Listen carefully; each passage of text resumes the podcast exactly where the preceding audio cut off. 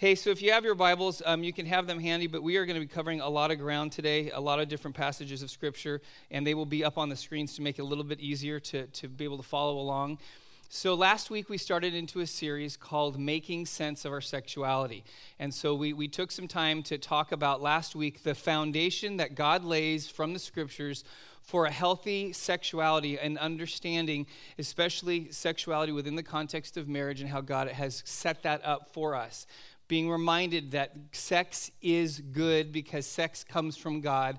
Sex is not supposed to have shame and guilt and condemnation attached to it, but that's what ends up happening because we haven't been able to handle what God has given us. And so, uh, just as a reminder, as I head into this again, I mention this and I will each week. So, this is definitely a PG 13 series. So, if you have children here who are under that age, you probably want to make sure that they head to their class and then you can talk to them as their parent later on about what you hear now.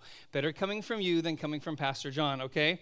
So, but this morning, uh, as we step into what we're going to walk through today, I want to remind you again why we're taking four weeks to do this just real briefly, I mentioned this last week. We have a tendency in the church, and I had a lot of feedback this week about people who experienced this. When you grew up, mom and dad or mom or dad didn't take much time to talk to about talk to you about sex especially if you grew up in the church. That was the taboo that we didn't talk about. And what happens when we don't talk about that especially in the family or even especially in our own church we don't talk about it is we go to the two extremes. Remember we talk about we go to the side of being prudish which means we don't understand anything about it. It embarrasses us. There's shame attached. So it's kind of the, the taboo that we don't talk about. Or because we don't have any categories to deal with it, we go to the other side and we become promiscuous, trying to figure out our own idea of sexuality and what this whole thing called sex is all about. And both extremes are not healthy and not right and not what God has for us. And that's why we have to have an honest dialogue and conversation about our sexuality, especially in the climate in the church and in our culture where we live today. And so today and this morning, we're going to talk about the confusion that surrounds our sexuality. And as we walk through what we're going to walk through this morning, we're going to talk about homosexuality, we're going to talk about LGBTQ, and, and that has to do with lesbian, gay, bisexual, transgender, or questioning. That's the, that's the label that's been given in our culture to describe kind of a category of our sexuality that we try to navigate within our culture and even within the church. Now, this morning, as we walk through this, I want you to understand some pretty important things about what we're going to dialogue through today is that when I immediately when I mention what I just mentioned, there there is already camps within the room of your experience, uh, your theological persuasion, or your understanding of morality that automatically gives you a default on what you're about to hear, and now you have a kind of a lens by which you're trying to process through information. I'm going to ask you to put that lens aside because what will happen with that lens in the next 30 minutes or so, or 40 minutes, I will not intentionally, but unintentionally, probably offend every person in this room, okay? It's just a part of what, the nature of what we're going to talk about today.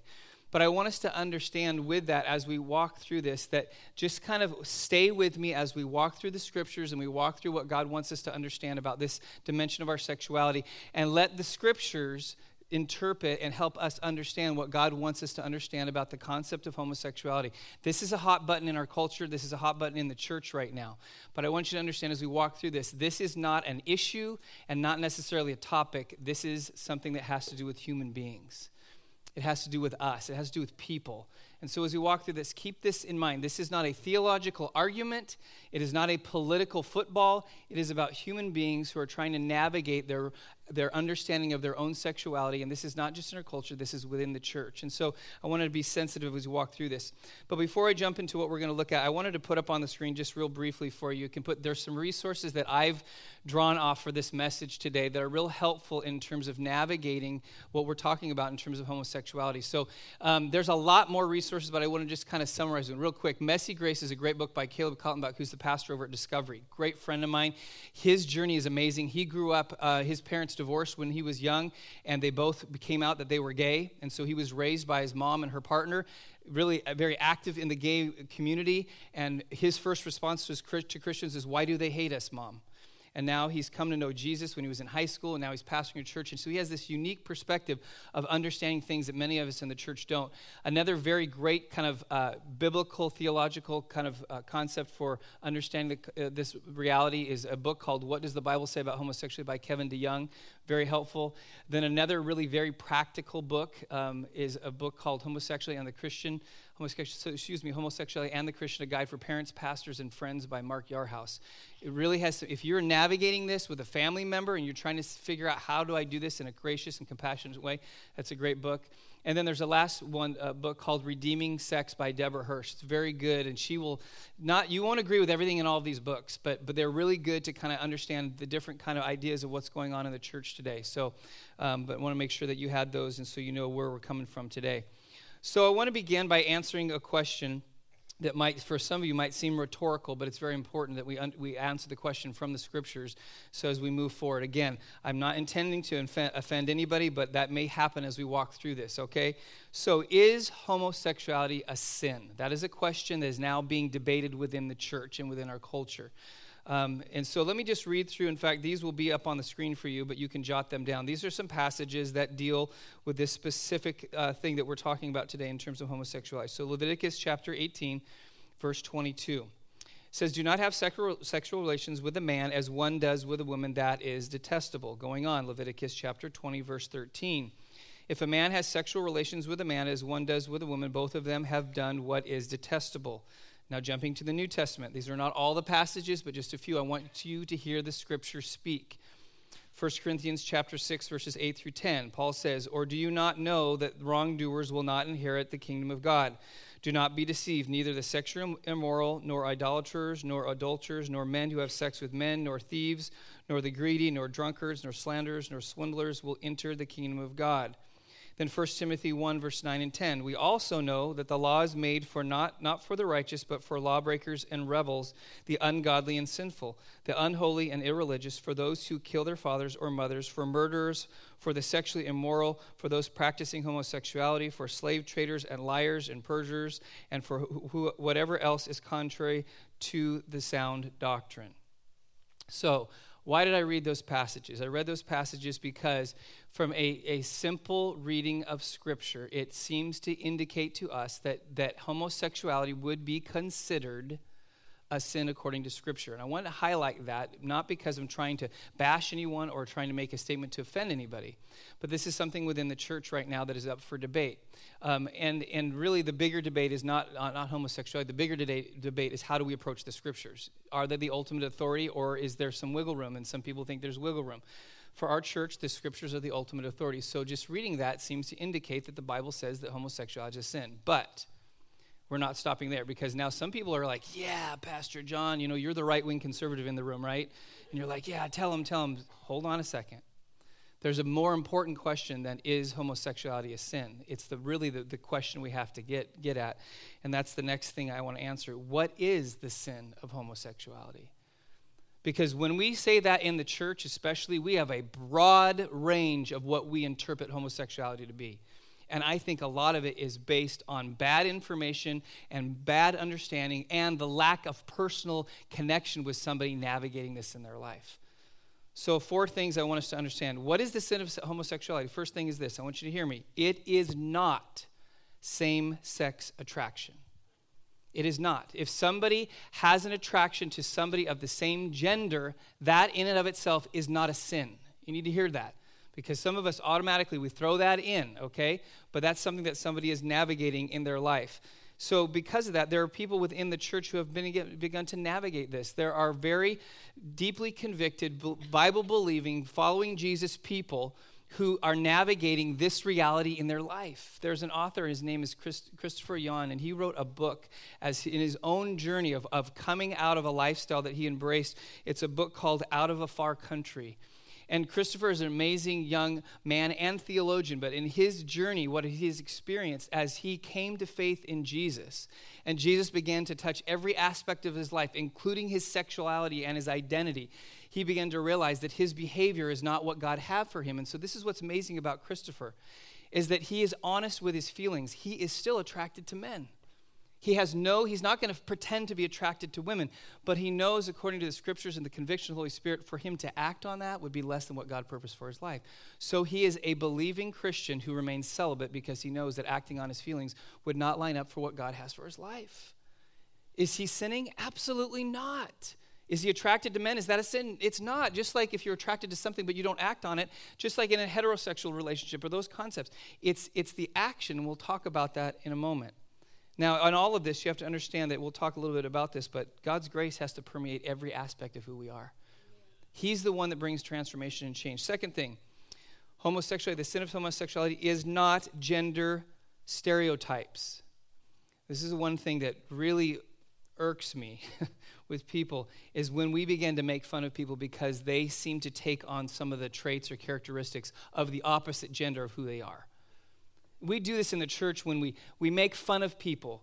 If somebody is gay, what do we do? We, we make a, a lispy kind of high voice towards a male who has that. Or we do certain gender, like, like um, uh, physical gestures that kind of would align themselves. And, and we do that kind of in fun, but, but it, we do it as though we're assuming that person just because they have different kinds of mannerisms that may be attached to the opposite gender, that somehow they're gay or homosexual and they're living in sin. That's not true. I know plenty of people who, when it comes to gender roles, especially I have, I have lots of friends, and a lot of them, I don't know why, a lot of them in Oregon. When you, when I, there's some families that we know in Oregon, and when you would say, okay, this is what a woman's supposed to be, and this is what a man's supposed to be, they don't fit the profile at all. But they're in strong, healthy marriages. I know, I know one couple in particular. The guy is an, a creative, and by our stereotypes, you would say if you just saw him as a male on his own, you'd say, oh, he's gay. He's nowhere near gay but you look at his wife, she's the one that actually raises horses. She's the one that lifts hay bales over her head. She's stronger than her husband, and she's everything we would say a male is supposed to be, but she's a female. Is she a sinner? No. I think sometimes we get we get the whole concept of gender mixed up and we come up culturally with what we would there are things that are embedded in the scriptures but so much of what we come up about what a male and a female are supposed to be are not from the Bible. They're from our culture.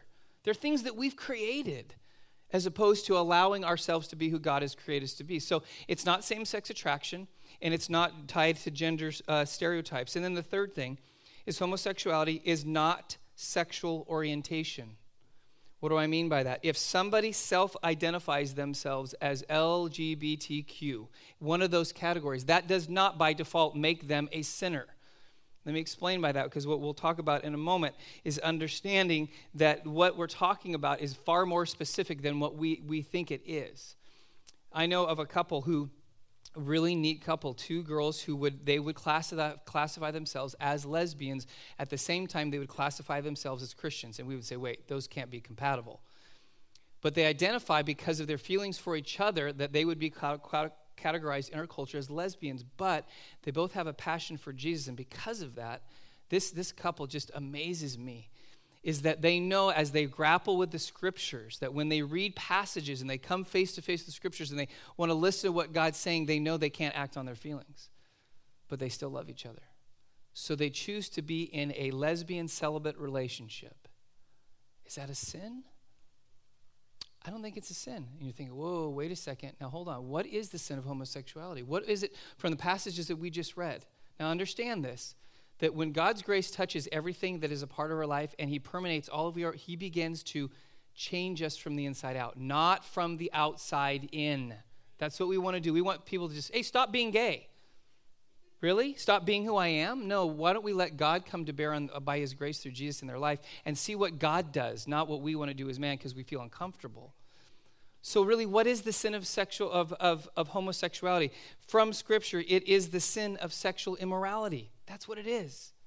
It is as much of a sin as what it is when a male and a female have sexual in- intercourse with each other outside the context of marriage. The same thing is true in homosexuality. It's when two people of the same gender engage in sexual activity that is only meant for a man and a woman in the context of marriage. It's the same thing heterosexual, it's the same thing homosexual. It is very specific. And that's why we have to understand this because we throw this huge category of homosexuality and we label everybody that, not realizing that specifically from what Scripture is indicating, that it's very, very close and specific to what that means for our lives. And what that does is, we'll talk about it in a moment, is very important because that puts homosexuality on the same level as all other sexual sins, not a special category. I don't know why we do this in the church. It's because we feel uncomfortable. We, we have a special category for homosexuality. It's weird. In the church, we will tolerate two people living together, but if two people who claim to be gay walk into our church, we get uncomfortable. Why is that? Why is that? It's the same sin at the core of each relationship. But we have to navigate our own personal feelings and why we find ourselves there. So, I'm going to if you have a Bible, you can turn there, it'll be up on the screen. But John chapter 8, would you go to John chapter 8? I want to spend some time talking about how, how Jesus responds to sexual sin, how we should respond to sexual sin. So, some would say, though, before we go on as, as we do this, some would say, okay, well, then if, if if healthy sexuality, healthy sexual intimacy happens in the context of marriage, then why not affirm gay marriage? Why don't you just make it legitimate so that if two women or two men want to be in a relationship, you can call it marriage, and therefore, biblically, it's not sexual immorality? The reason we can't do that is because we're not God. God gets to create marriage and God gets to define marriage. We don't get to do that. We don't get to go back in thousands of years of church history. We don't get to go back to the beginning of time and look into Genesis and reinterpret what God has already established for thousands of years of church history and say, it doesn't work for us today, so I think we're going to change the definition. Which, by the way, don't worry if the government changes the definition. Don't worry about that. We get all up in arms. We don't have to go defend marriage. We don't even have to defend God. He's big enough to defend himself. He really is. And we make it the issue. Why? And then what happens is all the culture hears is you hate gays. That's all they hear. That's all they hear from the church. Instead of coming alongside and caring with compassion for people who are navigating something in their life that they don't have the answers for. So, how did Jesus handle sexual sin? So, John chapter 8, verses 1 through 11. Let me read this encounter that Jesus has, and then we'll talk about it in terms of our response to sexual sin in our life. So it says, But Jesus went to the Mount of Olives. At dawn, he appeared again in the temple courts where all the people gathered around him, and he sat down to teach them. The teachers of the law and the Pharisees brought in a woman caught in adultery, which she was committing sexual immorality. She was having sex with a man who wasn't her husband. They made her stand before the group and said to Jesus, Teach this, uh, Teacher, this woman was caught in the act of adultery. In the law of Moses commanded us to stone such woman. Now what do you say? They were using this question as a trap in order to have a basis for accusing him. But Jesus bent down and started to write on the ground with his finger. And when they kept on questioning him, he straightened up and he said to them, Let any one of you who is without sin be the first to throw a stone at her. Again, he stooped down and he wrote on the ground. At this, those who began, uh, those who heard, began to go away one at a time. The older ones first, until only Jesus was left with the woman still standing there. Jesus straightened up and asked her, "Woman, where are they? Has no one condemned you? No one, sir, she said. Neither do I condemn you, Jesus declared. Go now and leave your life of sin. How did Jesus know? I, I am convinced from what the scriptures say and knowing the nature of Jesus, if this woman was caught in the act of homosexuality, Jesus would have responded the same way. Why? Because the issue was sexual sin. It wasn't the category of it, it was the specific sin that is true for all humanity. So, how did Jesus respond? How does Jesus respond to sexual sin in us, and how should we with others? He responds with equality. In verse 7, what does Jesus do? He basically says, Okay, all of you are perfect. All of you who haven't sinned, you can be the first ones to cast judgment and cast the first stone on this woman. So, what is he doing? He's looking around and he's looking at the religious leaders, the ones that are holier than thou, the ones that have brought this woman who is sinful, yet they think they're not sinful. And Jesus says, okay, the perfect ones, you get to be the ones that throw the first stone. What is Jesus doing? He's bringing the reality of all humanity to bear on these men and saying, listen, you're just as much of a sinner as she is there's, there's this equality that we have to understand. And I think one of the things that sometimes we miss is that we think, and I don't know where we get this, the longer we know Jesus, we think that there really is a higher moral ground at the foot of the cross. That somehow, if we hang out there long enough, we get a little bit higher than everybody else that comes to the foot of the cross, and we can look down with our moral superiority over people and somehow cast judgment on them, not realizing the weight of sin that is on us apart from Jesus' death, we still have it. There is no higher moral ground. The only person at the cross who looks down is who? Jesus. All of us, all of us on level ground still look up at him as the Savior. It doesn't matter what our, our neuroses or sin or brokenness or confusion, it's all the same for Jesus because it's all what he died for. So we don't have the right to stand at the foot of the cross as a sinner and look down on somebody and say, Your sin is worse than mine. Jesus was even in the playing field saying, No, sin is sin, it's brokenness, and that's why I'm giving my life for you. And the sooner that we can embrace that and understand it, the easier that we can understand the brokenness in the lives of other people around us. It's the same brokenness that we all have, it doesn't have special categories to it. Second thing, how did Jesus respond to sexual sin? He responded with mercy. So in verse 11, what happens is obviously they scatter because they know none of them are perfect. But in verse 11, Jesus says, Listen, I'm not condemning you. And you're, wait a second, the God of the universe looking at a sinful woman and says, I don't condemn you. Jesus has the right to condemn her. But what does he do? He extends her mercy. He doesn't give her what she deserves, which is what, according to the law, was to be stoned, to be put to death. He doesn't give that to her. Why? Because he didn't come to do that. He came to bring a way out of judgment and condemnation. And he knew he was going to the cross, and he knew he would be covering her sin. And so he knew at that moment he could extend her that mercy. See, one of the things that I think we really struggle with is we struggle with accepting a sinner, thinking that if we accept them, we endorse their sin. We do. That's why we distance ourselves from broken people. Because if I'm with them, someone's going to think I agree with their lifestyle. And if I agree with their lifestyle, then I, am going to be just as wrong as they are. And if you realize that mentality is not even biblical, read through the Gospels and tell me where Jesus distanced himself from sinners. He didn't, he was with them. In fact, uh, author A.J. Swoboda, who's a pastor, Foursquare pastor up in Portland, said, You know, he said, I don't know where we get this idea because he said, for him, he goes, You know what? He said, if Jesus functioned that way, that somehow if he disagreed with my lifestyle, that he wouldn't show up, that I wouldn't know Jesus. He said, Jesus disagrees with my lifestyle every single day of my life. But every single day of my life, he still shows up. That's who Jesus is. And if we understand that's the way he deals with sexual sin in our life, that he extends mercy that we should be people who extend mercy as well. Because we are not the authors, we are not the masters, we are not the ones in control, we are not the ones that extend forgiveness. Jesus is the one that does that. And in the same, on the other side of the coin, we're not the one that extend judgment. God has the right to do that. We don't have the right to do that. And then the third thing is that Jesus responded to sexual sin with hope.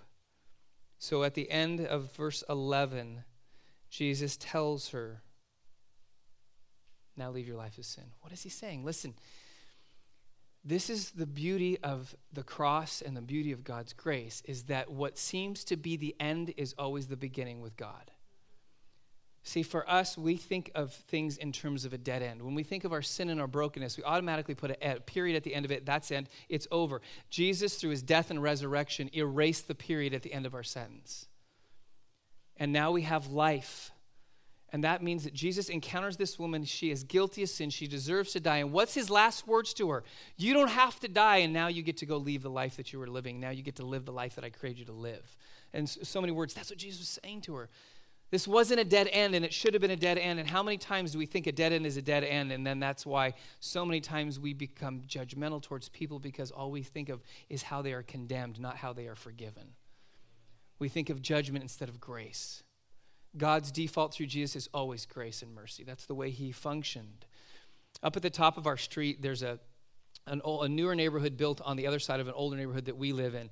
And if you go up to the top of our street, there is a fence that provides a dead end and kind of this makeshift cul-de-sac because on the other side is this newer development that went in later. But because of property values and things, I'm sure this is the way it worked, is there was some arrangement to create a cul-de-sac and a dead end on a street that shouldn't be a dead end.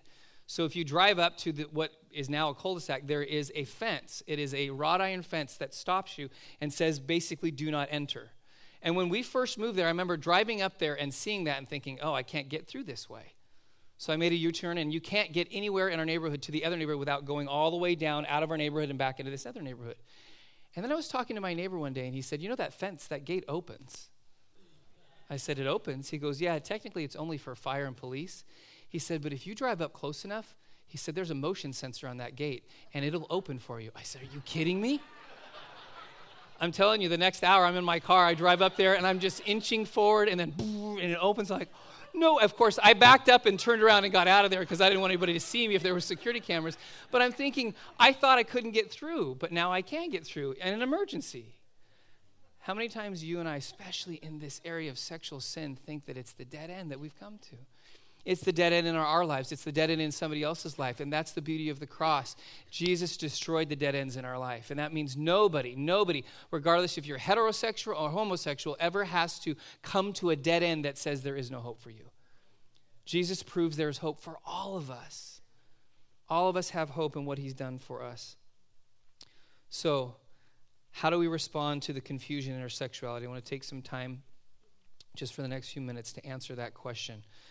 So, how do we respond to this? How do we navigate in our own lives if we are struggling in this area or in the lives of other people around us that we don't understand? How do we navigate this? The first thing is this there'll be a number of passages that will be on the screen. The first thing is walk in awareness of our own brokenness. We have to be aware that we are all sinners. None of us is better than the other. Listen to what Paul writes in Galatians chapter 5 verses 19 to 21.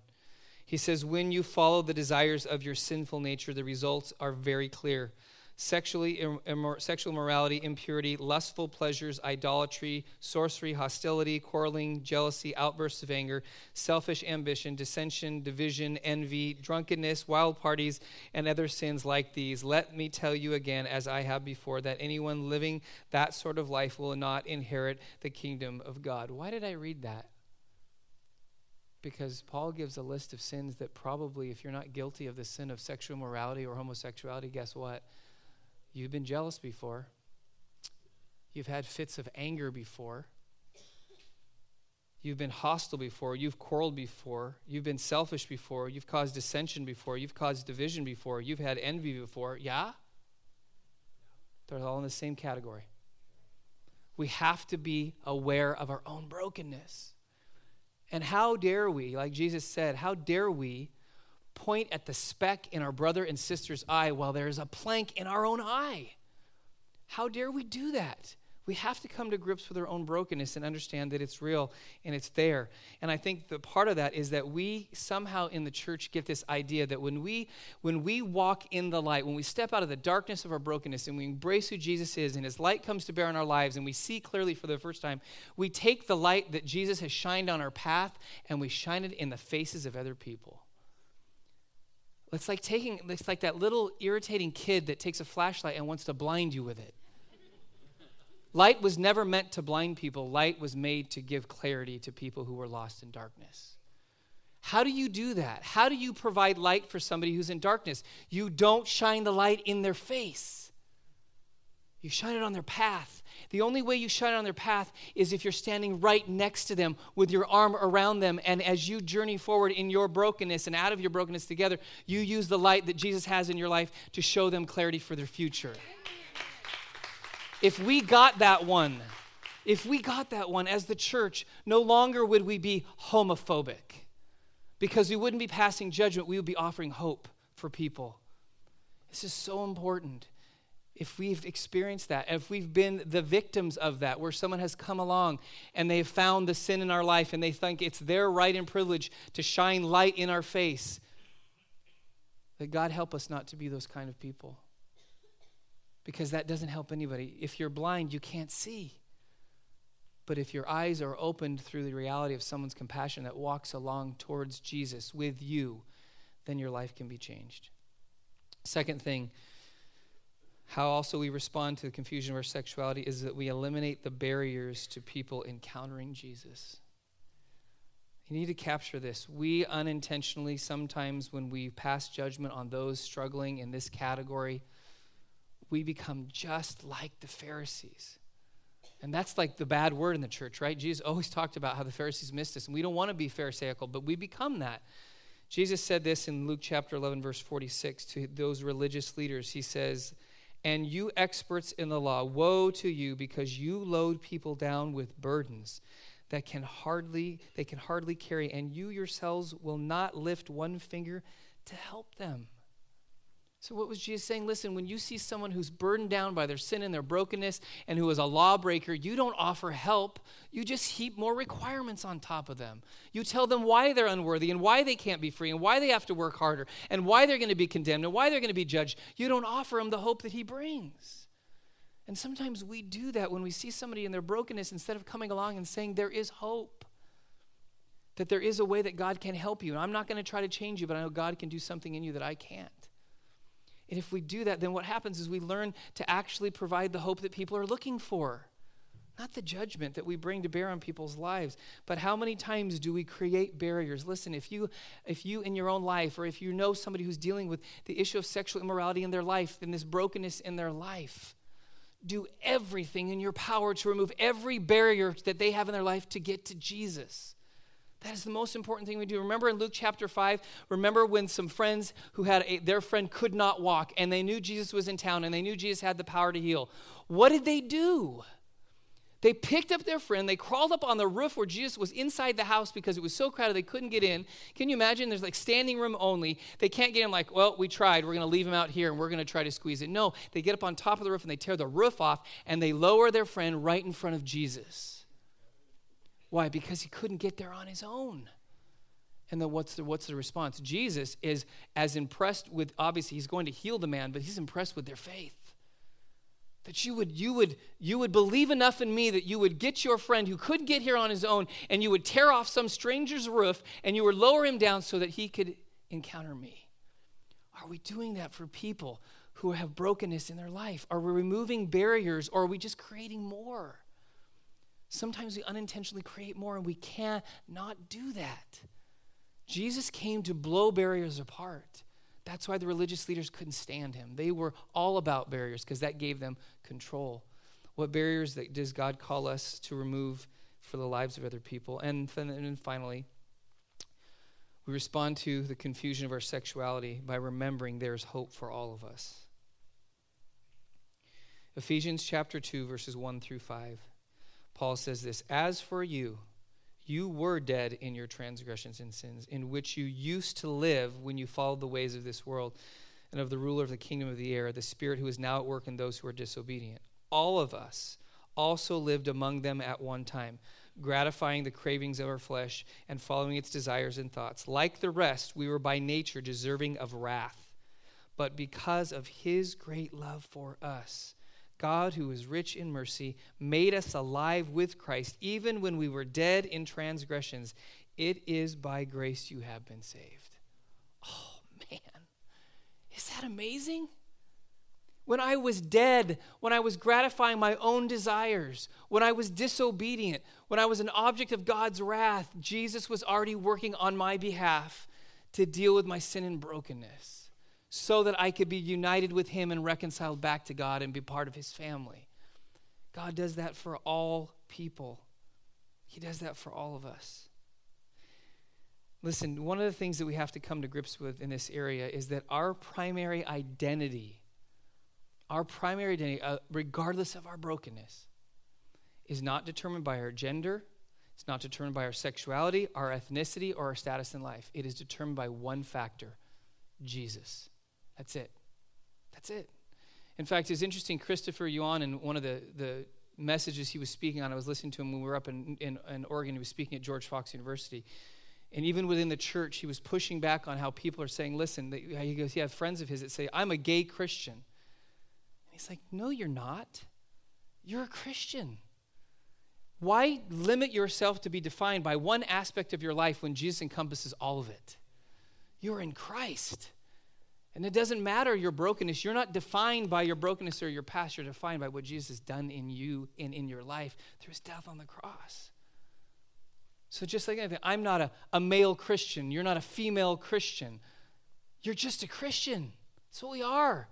That's why in the scriptures it's pretty clear Paul writes this in Galatians chapter 3 verses 26 to 29. He says, "So in Christ Jesus you are all children of God through faith, for all of you were baptized into Christ, have, have, have clothed yourself with Christ. There is neither Jew nor Gentile, neither slave nor free, there is no male or, fe- or female, for you are all one in Christ Jesus. If you belong to Christ, then you are Abraham's seed and heirs according to the promise." We're in Christ. That's who we are. And why is that so important? There's a couple things I want to say before I close. The reason that is so important is because we have a tendency to identify ourselves by things that limit what we will allow God to do in our lives. So, just for an example, if we identify ourselves as, I am a gay Christian, then by taking on that title, what has a tendency to happen is that we begin to live out that identity.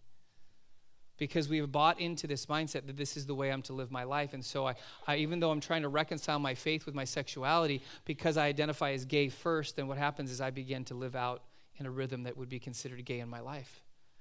Instead of just saying, Who defines me? Jesus defines me, period.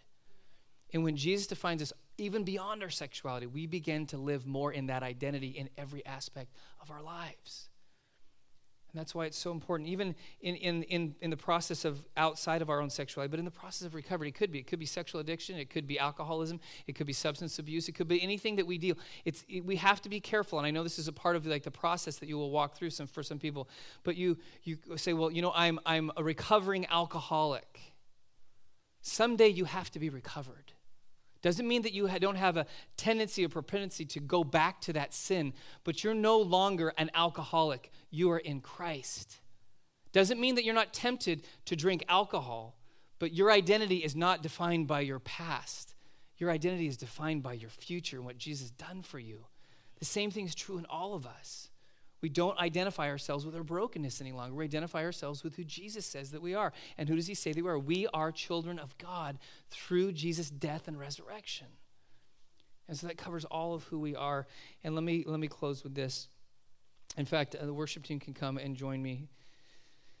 I just wanted to just to take a few moments to navigate what maybe what you're feeling uh, in, in your own life and what you've maybe been walking through. A couple of things are really important. First, at a more of a corporate level as a church family. If we are going to be serious about being healthy in our sexuality, that means we don't get to create categories of people who get to navigate that within the context of our community called church. We don't get to say to the heterosexual, you can navigate your sexual immorality, but to the homosexual, you can't do that here. Jesus would have never done that. And that's why, as a church family, if, if you are struggling or navigating, or maybe even in your own mind, you're thinking, I don't have a struggle at all, I know that I'm gay. But you're in church this morning, I want you to know this is a safe environment for you to allow the grace of God to permeate every aspect of your life. I want you to hear that because one of the things that you and I have a tendency to do is we want to change people's behavior. Jesus didn't come to change behavior, Jesus came to transform the human soul then behavior gets taken care of later. And if we are those kind of people because that's the person who Jesus is, then that means this is a safe place. And uh, the reason I say this is listen. And I've shared this before. We have had people in the last three years in our church navigating this very issue and leaving our church because they had encounters with people who passed judgment on them. I don't know who it was, I don't know exactly how it unfolded, but I'll tell you, as the pastor of the church, it made me sad. It made me sad that they couldn't find safety in navigating the struggles and confusion of their life in the church. And I think we have to come to grips with that so that if, if that's you and you're navigating this, you have a safe place here. And you have a safe place as you navigate that, not with a time frame attached to it. It isn't like, hey, clean your stuff up in a hurry, okay, so that we can all feel comfortable. No, it's as God begins by Jesus' presence in your life to touch every corner of your life. And what, what all of us have to do is this, and then I want to transition to more of a personal side. Can all of us, whether we struggle in this area or not, whether we identify as homosexual or heterosexual, can we all offer up our sexuality to God? Can we say to Jesus, you are the one that paid the price for my life. I am no longer my own. I don't get to call the shots. I don't get to self identify anymore because you have ultimately identified me. So, whether you're coming from the stance that says, no, you can be gay and be Christian, and those, are, those can be compatible, or you are from the other extreme, which says, no, if you are homosexual, you are going to be condemned to hell, that all of us can at one place come and offer our sexuality before the Lord and say, it's yours. You define it, you forgive it, you bring freedom, you make it what it's supposed to be. Can we do that? Because that's what we have to do at the foot of the cross. No higher moral ground. We don't look down on anybody else. We all offer up our brokenness to Jesus who sacrificed himself on the cross for us. So as we go back into one more song, I'm going to encourage you. There's, there's people who position themselves around the auditorium, and those people are there to pray for you. And if you just need someone to just to, to agree with you, hey, I'm going through this and I need someone just to pray for me, that I have clarity that God would work in me and that I would let God touch all aspects of my life, especially in my sexuality, then go to those people. If maybe you just need to confess a point of brokenness in your life, you can do that as well. And remember, I mentioned this last week. If you get up from your seat and you go to be prayed for, there is no shame. There's just honesty that we're broken. And no one's going to look at you because maybe your brokenness is in this area, but they got brokenness in a lot of other areas. Just so all of us are in the same boat. This is a shame free zone, always will be. And that's not just this building, that is the rhythm of who we are as a church and being Antioch. So let me pray and then we'll worship and then you're free to go. And if you want to pray with someone next you can do that too. But just don't miss this opportunity to allow God to bring to bear what He wants to do in our lives in this area today. Lord Jesus, we thank you that you demonstrated for us what it looks like to encounter someone at the at the the worst moment of their life in their in their sexual brokenness in this woman. And because you demonstrated that for us that means there's hope for all of us. There is hope for us if we have experienced sexual intimacy outside the context of marriage regardless if it was with a different gender or the same gender there is hope for us if we have found ourselves addicted to pornography and self gratification, if we have been addicted to lust and to fantasy, if we have been addicted to all kinds of sexual experiences. There is hope for all of us because you meet us all at that same point of our brokenness.